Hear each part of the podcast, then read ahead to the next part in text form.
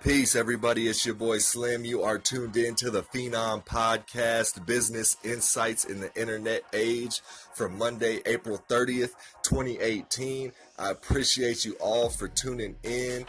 As always, much love, much respect. We're going to keep it short today. The topic of today is Facebook events. I see a lot of people out there promoting events. Some people are actually using Facebook events but sometimes I think they're not really using it to the potential that they could be. And then you have some people that I see promoting flyers and things for events who aren't using Facebook events at all. Some people are using Eventbrite, and that's great too. And then some people just aren't doing anything online for your event. I think that's really a mistake because, of course, because everybody is online. Even if you're doing the, fa- uh, excuse me, the Eventbrite, I think it's a good idea to also do the Facebook event. And you can also actually connect the Eventbrite to your Facebook event. And um, that way people can order tickets right, actually, right on Facebook. They'll have the link there and all that. So let's get into it. Some tips basically of how to use the Facebook event, how to make it work for you. All right.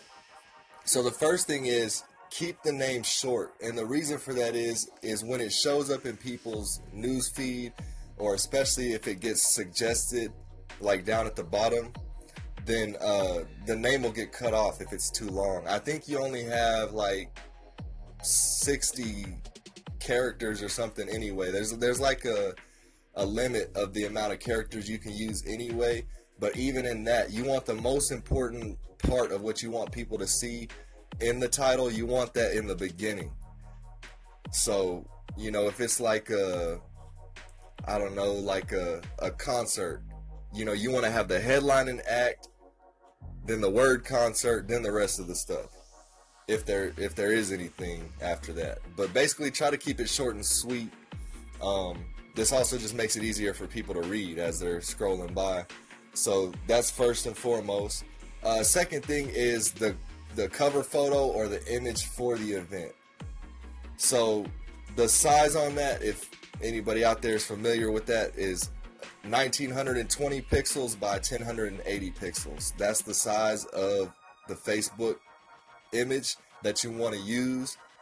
Um, you can use Photoshop, you can use whatever you want, but that's the size of it. The thing about the cover image, the photo image, is you really want to keep the text down to a, a minimum or not even have any text on it at all.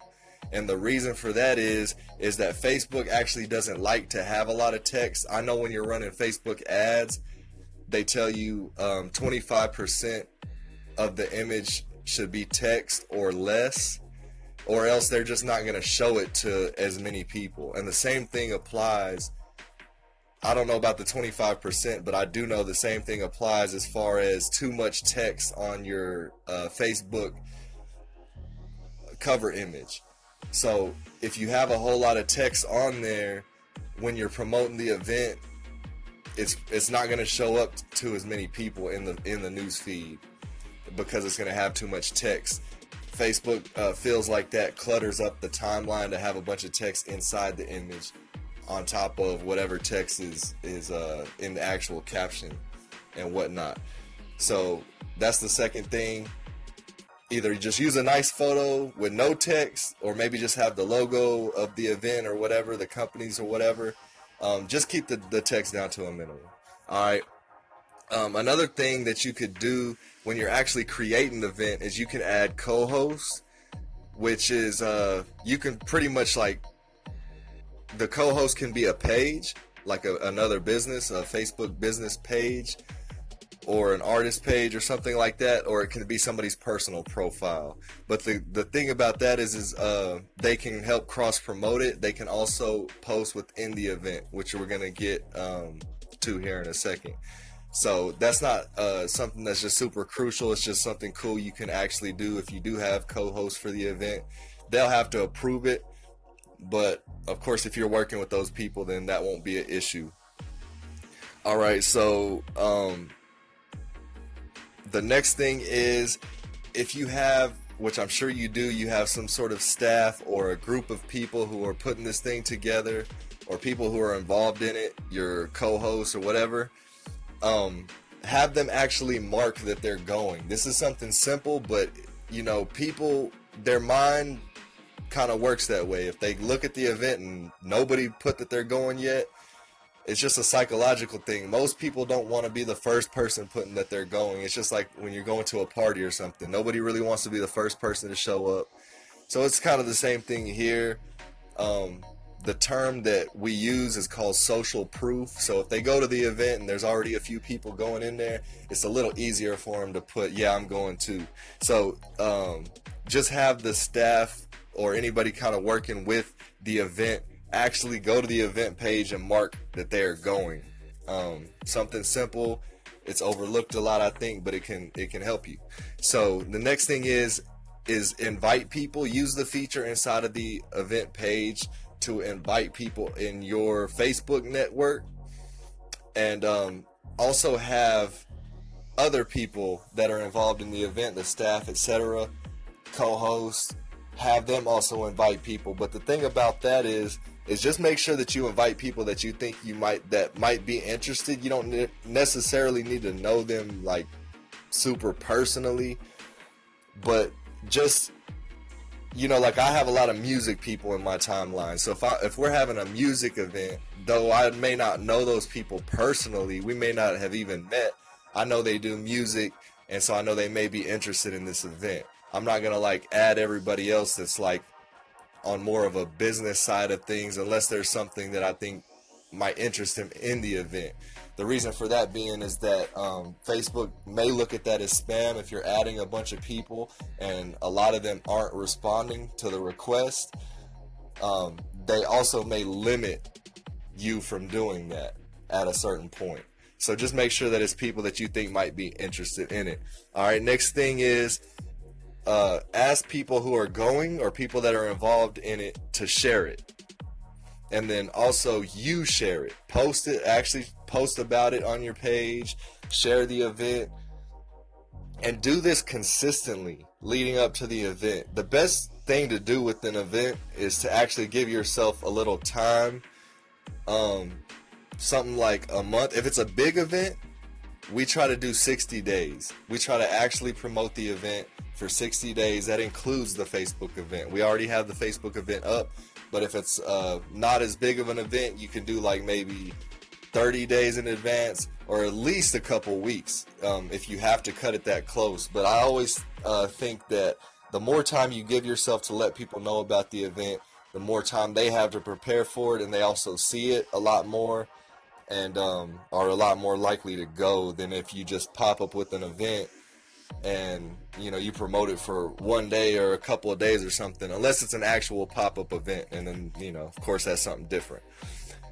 But uh, just post about it consistently um, that's different to different people. So i say the more the better. Of course you know you don't just want to flood the timeline with it every single day but you know once a day is not a bad thing but at least maybe two three times a week leading up to your event, you want to post something about it.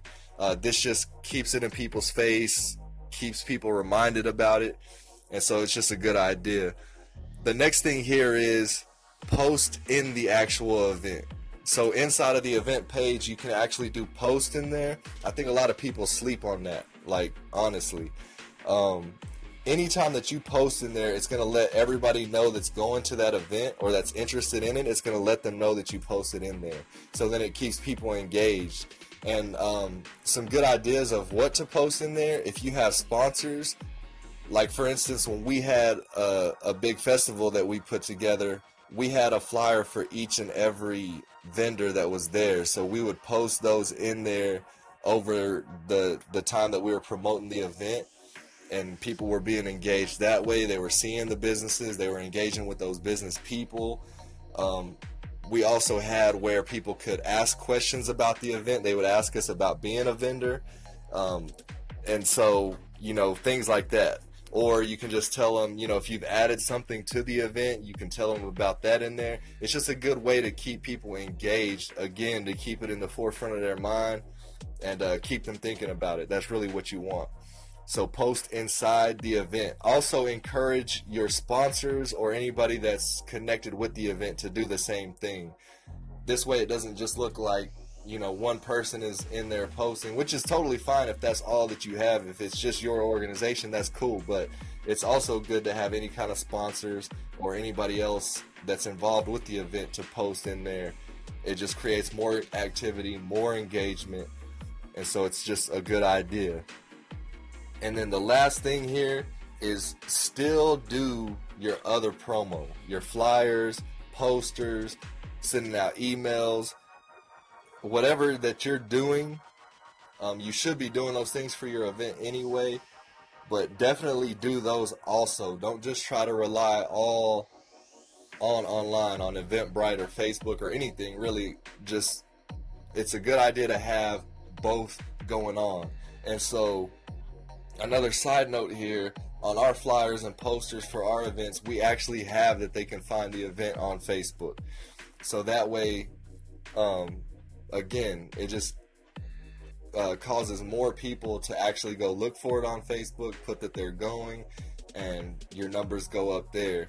And so that's pretty much it. Um, Facebook events, it's a good tool to use if you're having an event of any kind and really of any kind. It could be a music event, it could be a trade show, it could be a makeup party, or whatever you have going on. It's just a good idea to have a Facebook event because so many people are on Facebook, and it's just an easy way to keep it all together um, and promote that. So, yeah, Facebook events, man, use them.